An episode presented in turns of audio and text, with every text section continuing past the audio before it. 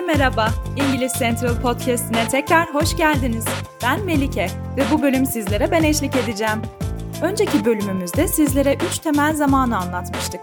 Artık 3 temel zamanı gözden geçirdiğimize göre continuous tense olarak bildiğimiz süreklilik bildiren zamanlar hakkında konuşabiliriz. Bu iki cümle arasındaki farkı açıklayabilir misiniz? I swim every day. I am swimming today. Fark ettiyseniz bu iki cümlede de aynı eylem var. Ancak iki cümle arasındaki fark ilk cümlenin eylemin her gün gerçekleştiğini göstermesi. İkinci cümle ise kişinin o anda eylemi gerçekleştirdiğini söylüyor. Yani yüzme eylemi o an devam ediyor. Devam eden eylemleri tanımlamak için continuous tense'i kullanırız. Bu süreklilik bildiren zaman formunu geniş, geçmiş ve gelecek zamandan bahsederken de kullanabiliriz. Peki, continuous tense'de bir cümle kurarken dikkat etmemiz gereken noktalar neler? Bu zamanda cümleler sırasıyla özne, to be yardımcı fiili ve ing takısı almış bir fiil şeklinde kurulur. To be fiilini geniş zamanda özneye göre am, is, are, geçmiş zamanda ise was, were olarak kullanıldığını hatırlıyoruz, değil mi? Simple present tense ve continuous tense sıklıkla birbirine karıştırılır.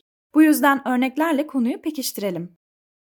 I am eating my lunch cümlesi konuşmacının şu anda öğle yemeği yediği anlamına gelirken geniş zamanda kurulmuş olan I eat my lunch cümlesi konuşmacının genel olarak öğle yemeği yediğini belirtir.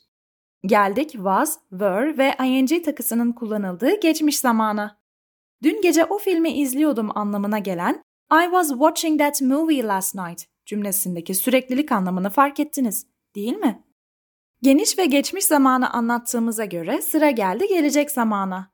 Gelecekte bir noktada gerçekleşecek olan olayları anlatmak için will be yardımcı fiilini kullanıyoruz. Fiile de ing takısı eklemeyi unutmuyoruz.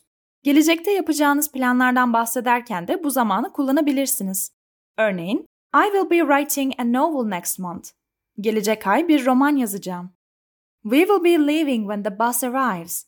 Otobüs geldiğinde yola çıkacağız. Bugünlük bizden bu kadar. Umarım bugün bir şeyler öğrenmişsinizdir. Çünkü her hafta dinlemeniz gereken daha çok ders olacak.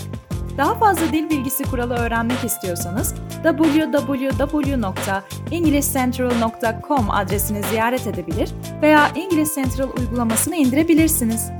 Bu bölümü beğendiyseniz bizi oynatma listenize eklemeyi ve bölümlerinize kaydetmeyi unutmayın. Dinlediğiniz için teşekkür ederiz. Tekrar konuşmak üzere.